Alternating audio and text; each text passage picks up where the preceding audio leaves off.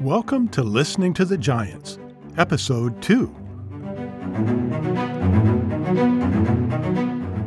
Welcome to the Listening to the Giants podcast, Episode 2.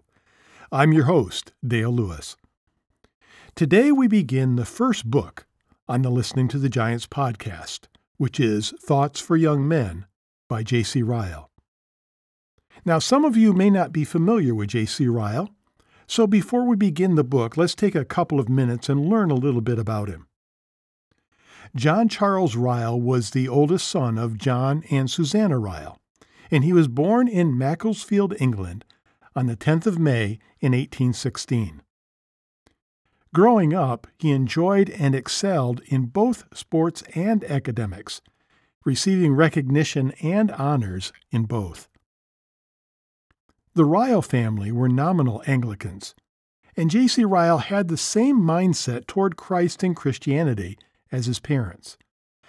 However, that changed when in 1837, while he was at college, he suffered a severe chest infection. It was then that he began to read his Bible and pray earnestly. Then, one Sunday at church, he heard Ephesians chapter 2 being read. He said that his eyes were opened when he heard verse 8 being read For by grace ye are saved through faith, and that not of yourselves, it is the gift of God. The simple reading of that passage of Scripture was used by the Spirit of God to convict J.C. Ryle of his sinfulness and bring him to saving faith in Christ. Ryle's college studies had been in preparation for a career in politics. In fact, after getting his college degrees, he went to London to study law. However, in the providence of God, Ryle's recurring illness, coupled with the failure of his father's bank and the loss of financial support, brought about a complete change of direction. A career in the Church of England was available to him because he had a degree from Oxford. So in 1841 and 1842, Ryle took holy orders and began his ministry at the Chapel of Ease in Exbury, Hampshire.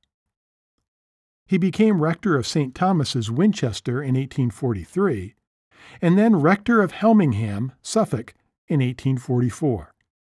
He moved to Stradbroke, Suffolk, in 1861 as vicar of All Saints. It was during his time in Helmingham that Ryle began to publish popular tracts and eventually books. He wrote several well known books which are still in print today.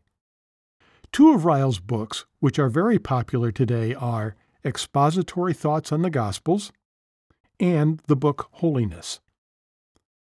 Another important and still popular book by J.C. Ryle is the first book we are featuring on Listening to the Giants and that book is, of course, Thoughts for Young Men. Now, in Thoughts for Young Men, Ryle, exhibiting great pastoral concern, addressed the spiritual dangers which young men face, and he also provides biblical remedies. Now, I need to mention that even though Ryle focuses in on young men in this book, the book is beneficial to anyone who reads it and takes its message to heart. Sinclair Ferguson noted concerning this book that, quote, all Christians, men or women, young or old, can read it with lasting benefit. It deserves to be widely read and circulated and will do spiritual good to every reader. Now, with that endorsement, let's begin listening to the Giants.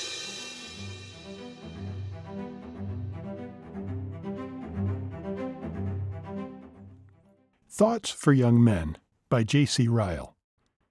Introduction When St. Paul wrote his epistle to Titus about his duty as a minister, he mentioned young men as a class requiring peculiar attention. After speaking of aged men and aged women and young women, he adds this pithy advice Young men likewise exhort to be sober minded. Titus 2 6. I am going to follow the apostle's advice I propose to offer a few words of friendly exhortation to young men. I am growing old myself, but there are few things I remember so well as the days of my youth. I have a most distinct recollection of the joys and the sorrows, the hopes and the fears, the temptations and the difficulties, the mistaken judgments and the misplaced affections, the errors and the aspirations which surround and accompany a young man's life. If I can only say something to keep some young man in the right way, and preserve him from faults and sins which may mar his prospects both for time and eternity, I shall be very thankful. There are four things which I propose to do. 1. I will mention some general reasons why young men need exhorting. 2. I will notice some special dangers against which young men need to be warned. 3. I will give some general counsels which I entreat young men to receive. 4. I will set down some special rules of conduct which I strongly advise young men to follow. On each of these four points I have something to say, and I pray God that what I say may do good to some soul. Reasons for exhorting young men. In the first place, what are the general reasons why young men need peculiar exhortation? I will mention several of them in order. For one thing, there is the painful fact that there are few young men anywhere who seem to have any religion. I speak without respect of persons, I say it of all. High or low, rich or poor, gentle or simple, learned or unlearned, in town or in country, it makes no matter. I tremble to observe how few young men are led by the Spirit, how few are in that narrow way which leads to life, how few are setting their affections upon things above, how few are taking up the cross and following Christ. I say it with all sorrow, but I believe, as in God's sight, I am saying nothing more than the truth. Young men, you form a large and most important class in the population of this country but where and in what condition are your immortal souls? Alas, whatever way we turn for an answer, the report will be one and the same. Let us ask any faithful minister of the gospel and mark what he will tell us. How many unmarried young people can he reckon up who come to the Lord's Supper? Who are the most backward about means of grace, the most irregular about Sunday services, the most difficult to draw to weekly lectures and prayer meetings, the most inattentive under preaching at all times? Which part of his congregation fills him with the most anxiety? Who are the Reubens for whom he has the deepest searchings of heart? Who in his flock are the hardest to manage? Who require the most frequent warnings and rebukes? who occasion him the greatest uneasiness and sorrow, who keep him most constantly in fear for their souls and seem most hopeless. Depend on it, his answer will always be the young men. Let us ask the parents in any parish throughout England and see what they will generally say. Who in their families give them most pain and trouble? Who need the most watchfulness and most often vex and disappoint them? who are the first to be led away from what is right, and the last to remember cautions and good advice, who are the most difficult to keep in order and bounds, who most frequently break out into open sin, disgrace the name they bear, make their friends unhappy, embitter the old age of their relations, and bring down gray hairs with sorrow to the grave. Depend on it, the answer will generally be the young men. Let us ask the magistrates and officers of justice, and mark what they will reply. Who go to public houses and beer shops most? Who are the greatest Sabbath breakers? Who make up riotous mobs and seditious meetings? Who are oftenest taken up for drunkenness, breaches of the peace, fighting, poaching, stealing, assaults, and the like? Who fill the jails and penitentiaries and convict ships? who are the class which requires the most incessant watching and looking after. Depend on it, they will at once point to the same quarter. They will say, the young men. Let us turn to the upper classes and mark the report we shall get from them. In one family, the sons are always wasting time, health, and money in the selfish pursuit of pleasure. In another, the sons will follow no profession and fritter away the most precious years of their life in doing nothing. In another, they take up a profession as a mere form, but pay no attention to its duties. In another, they are always forming wrong connections, gambling, getting into debt, associating with bad companions, keeping their friends in a constant fever of anxiety. Alas, rank and title and wealth and education do not prevent these things. Anxious fathers and heartbroken mothers and sorrowing sisters could tell sad tales about them if the truth were known. Many a family, with everything this world can give, numbers among its connections some name that is never named, or only named with regret and shame. Some son, some brother, some cousin, some nephew, who will have his own way and is a grief to all who know him. There is seldom a rich family which has not got some thorn in its side, some blot in its page of happiness, some constant source of pain and anxiety. And often, far too often, is this not the true cause? The young men? What shall we say to these things? These are facts, plain, staring facts, facts which meet us on every side, facts which cannot be denied. How dreadful this is! How dreadful the thought that every time I meet a young man, I meet one who is in all probability an enemy of God, traveling in the broad way which leads to destruction, unfit for heaven. Surely, with such facts before me, you will not wonder that I exhort you. You must allow there is a cause. For another thing, death and judgment are before young men, even as others, and they nearly all seem to forget it. Young men, it is appointed unto you once to die. And however strong and healthy you may be now, the day of your death is perhaps very near. I see young people sick as well as old. I bury youthful corpses as well as aged. I read the names of persons no older than yourselves in every churchyard. I learn from books that, excepting infancy and old age, more die between 13 and 23 than at any other season of life. And yet you live as if you were sure at present not to die at all. Are you thinking you will mind these things tomorrow? Remember the words of Solomon Boast not thyself of tomorrow, for thou knowest not what a day may bring forth. Proverbs 27 1. Serious things tomorrow, said a heathen to one who warned him of coming danger. But his tomorrow never came. Tomorrow is the devil's day, but today is God's. Satan cares not how spiritual your intentions may be and how holy your resolutions, if only they are fixed for tomorrow. Oh, give not place to the devil in this matter. Answer him, No, Satan. It shall be today, today. All men do not live to be patriarchs like Isaac and Jacob. Many children die before their fathers. David had to mourn the death of his two finest sons. Job lost all his ten children in one day. Your lot may be like one of theirs, and when death summons, it will be vain to talk of tomorrow. You must go at once. Are you thinking you will have a convenient season to mind these things by and by? So thought Felix and the Athenians to whom Paul preached, but it never came.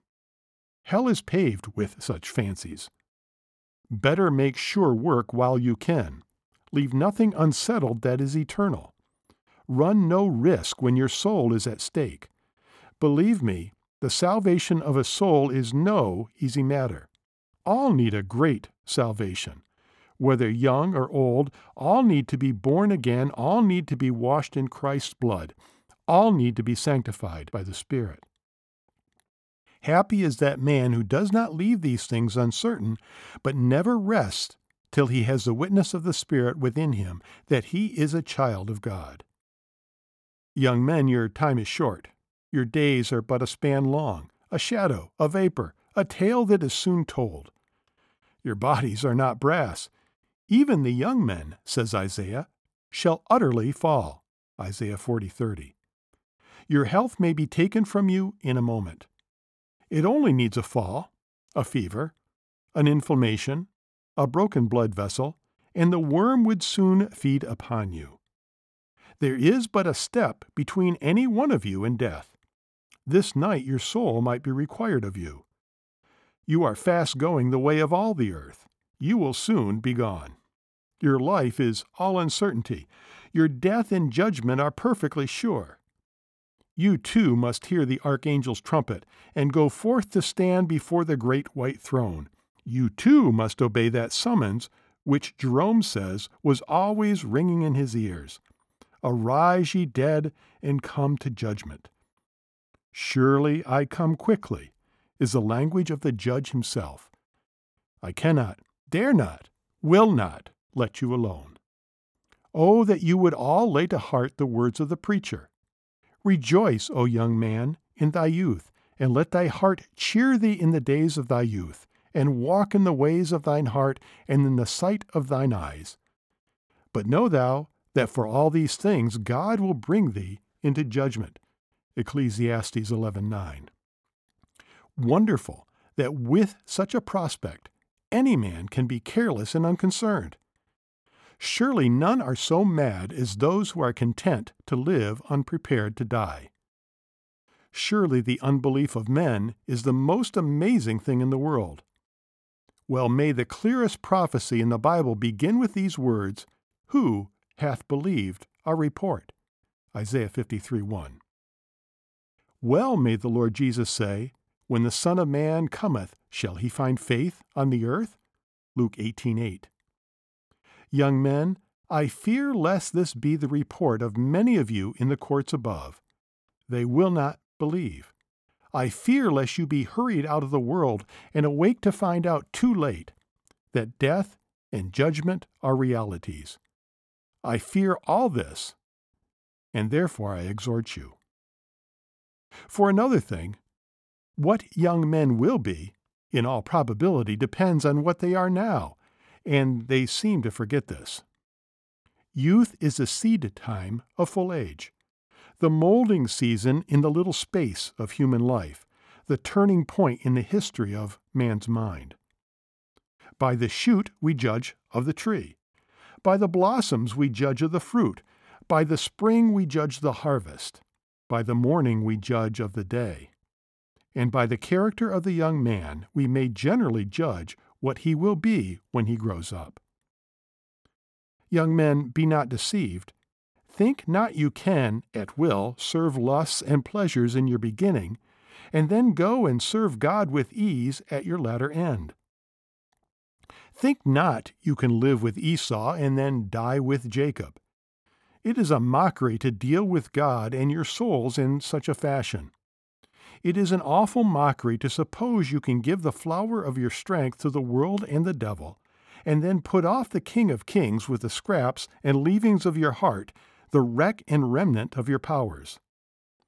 It is an awful mockery, and you may find to your cost the thing cannot be done. I dare say you are reckoning on a late repentance. You know not what you are doing. You are reckoning without God. Repentance and faith are the gifts of God, and gifts that He often withholds when they have been long offered in vain. I grant you true repentance is never too late, but I warn you at the same time late repentance is seldom true. I grant you one penitent thief was converted in his last hours, that no man might despair. But I warn you only one was converted, that no man might presume. I grant you it is written, Jesus is able to save them to the uttermost that come to God by him. Hebrews 7:25. But I warn you, it is also written by the same Spirit, Because I have called, and ye refused, I will laugh at your calamity, I will mock when your fear cometh. Proverbs 1 24 through 26.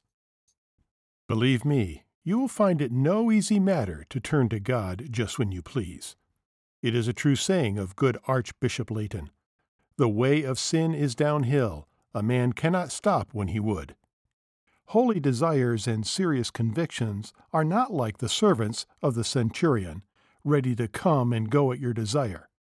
Rather, they are like the unicorn in Job. They will not obey your voice, nor attend at your bidding. It was said of a famous general of old, when he could have taken the city he warred against, he would not. And by and by, when he would, he could not. Beware lest the same event befall you in the matter of eternal life. Why do I say all this? I say it because of the force of habit. I say it because experience tells me that people's hearts are seldom changed if they are not changed when young. Seldom indeed are men converted when they are old. Habits have long roots. Sin once allowed to nestle in your bosom will not be turned out at your bidding. Custom becomes second nature, and its chains are threefold cords not easily broken. Well says the prophet, Can the Ethiopian change his skin, or the leopard his spots? Then may ye also do good that are accustomed to do evil. Jeremiah 13:23. Habits are like stones rolling downhill. The further they roll, the faster and more ungovernable is their course. Habits, like trees, are strengthened by age. A boy may bend an oak when it is a sapling. A hundred men cannot root it up when it is a full grown tree. A child can wade over the Thames at its fountainhead. The largest ship in the world can float in it when it gets near the sea. So it is with habits. The older, the stronger. The longer they have held possession, the harder they will be to cast out. They grow with our growth and strengthen with our strength. Custom is the nurse of sin. Every fresh act of sin lessens fear and remorse, hardens our hearts, blunts the edge of our conscience, and increases our evil inclination. Young men, you may fancy that I am laying too much stress on this point. If you had seen old men, as I have done, on the brink of the grave, feelingless, seared, callous, dead, cold, hard as the nether millstone, you would not think so. Believe me, you cannot stand still in the affairs of your souls. Habits of good or evil are daily strengthening in your hearts. Every day you are either getting nearer to God or further off. Every year that you continue impenitent, the wall of division between you and heaven becomes higher and thicker and the gulf to be crossed deeper and broader. Oh, dread the hardening effect of constant lingering in sin. Now is the accepted time. See that your flight be not in the winter of your days. If you seek not the Lord when young, the strength of habit is such that you will probably never seek him at all. I fear this, and therefore I exhort you. For another thing, the devil uses special diligence to destroy the souls of young men, and they seem not to know it. Satan knows well that you will make up the next generation, and therefore he employs every art betimes to make you his own. You are those on whom he plays off all his choicest temptations. He spreads his net with the most watchful carefulness to entangle your hearts. He baits his traps with the sweetest morsels to get you into his power. He displays his wares before your eyes with his utmost ingenuity in order to make you buy his sugared poisons and eat his accursed dainties. You are the grand object of his attack. May the Lord rebuke him and deliver you out of his hands. Young men, beware of being taken by his snares he will try to throw dust in your eyes and prevent you seeing anything in its true colors. He would fain make you think evil good and good evil. He will paint and gilt and dress up sin in order to make you fall in love with it. He will deform and misrepresent and caricature true religion in order to make you take a dislike to it. He will exalt the pleasures of wickedness, but he will hide from you the sting. He will lift up before your eyes the cross and its painfulness, but he will keep out of sight the eternal crown. He will promise you everything, as he did to Christ, if you will only serve him. He will even help you to wear a form of religion if you will only neglect the power. He will tell you at the beginning of your lives it is too soon to serve God. He will tell you at the end it is too late. Oh, be not deceived. You little know the danger you are in from this enemy, and it is this very ignorance which makes me afraid. You are like blind men walking amidst holes and pitfalls. You do not see the perils which are around you on every side. Your enemy is mighty. He is called the prince of this world, John 14:30. He opposed our Lord Jesus Christ all through his ministry. He tempted Adam and Eve to eat the forbidden fruit and so brought sin and death into the world. He tempted even David, the man after God's own heart, and caused his latter days to be full of sorrow. He tempted even Peter, the chosen apostle, and made him deny his Lord. Surely his enmity is not to be despised. Your enemy is restless. He never sleeps. He is always going about as a roaring lion, seeking whom he may devour. He is ever going to and fro in the earth, and walking up and down in it. You may be careless about your souls. He is not. He wants them to make them miserable, like himself, and will have them if he can.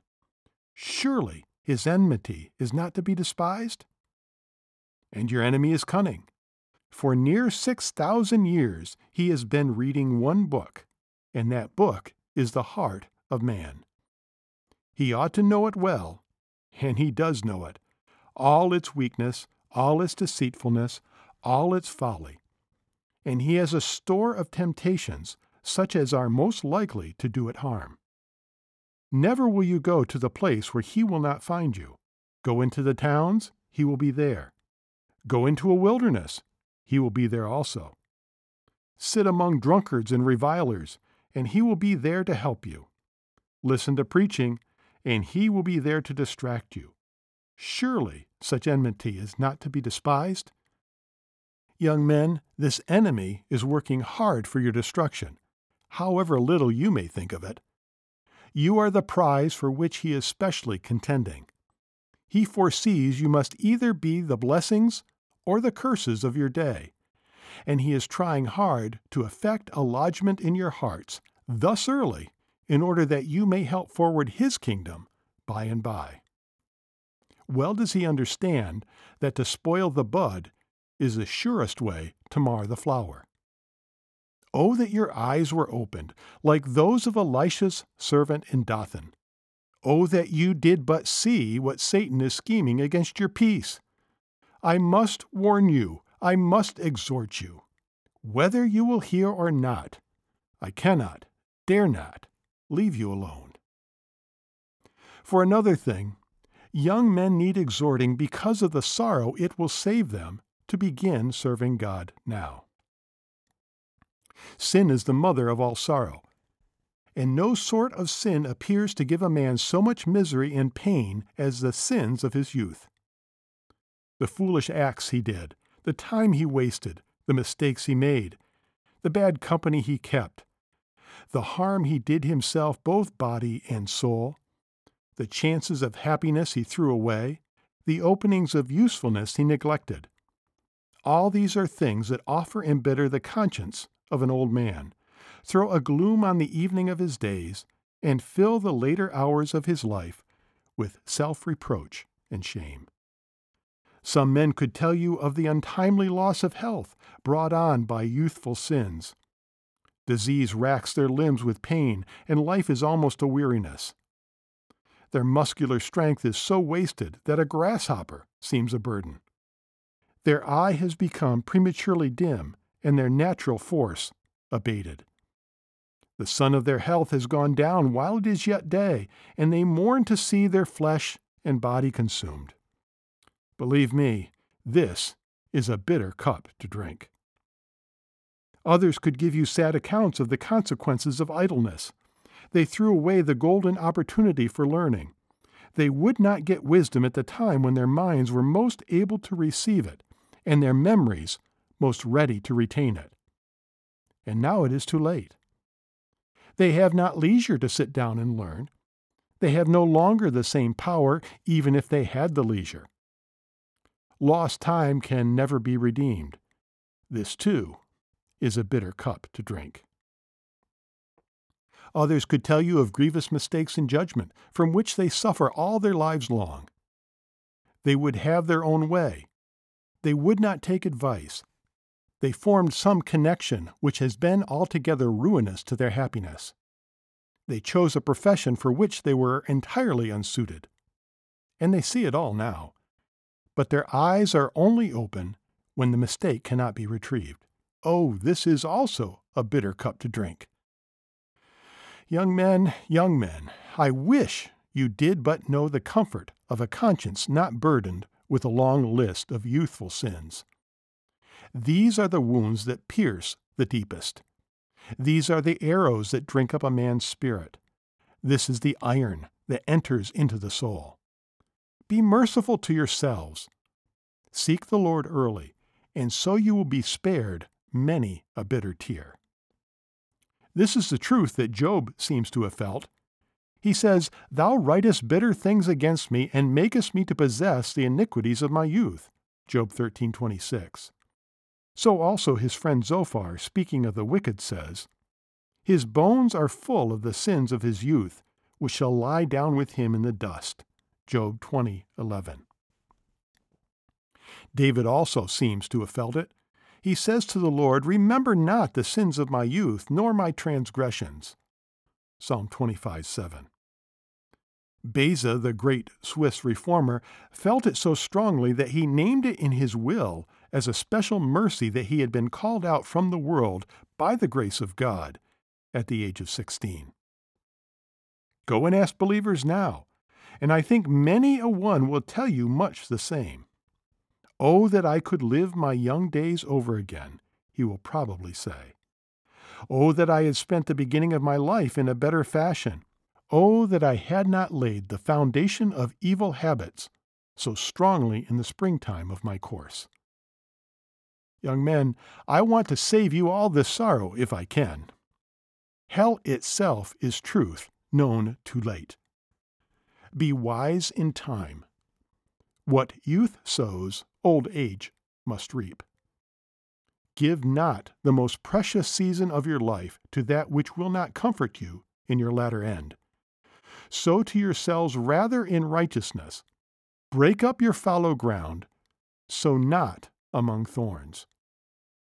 Sin may go lightly from your hand or run smoothly off your tongue now, but depend on it. Sin and you will meet again by and by, however little you may like it. Old wounds will often ache and give pain long after they are healed, and only a scar remains. So may you find it with your sins. The footprints of animals have been found on the surface of rocks that were once wet sand, thousands of years after the animal that made them has perished and passed away. So also it may be with your sins. Experience, says the proverb, keeps a dear school, but fools will learn in no other. I want you all to escape the misery of learning in that school. I want you to avoid the wretchedness that youthful sins are sure to entail. That's our podcast for today. I hope that you enjoyed it and found it beneficial. Chapter 2 of Thoughts for Young Men will be posted in two weeks. If you subscribe to Listening to the Giants on your favorite podcast platform, you'll be notified when the next episode is posted. You can subscribe to the podcast on iTunes, Google Podcasts, and Spotify.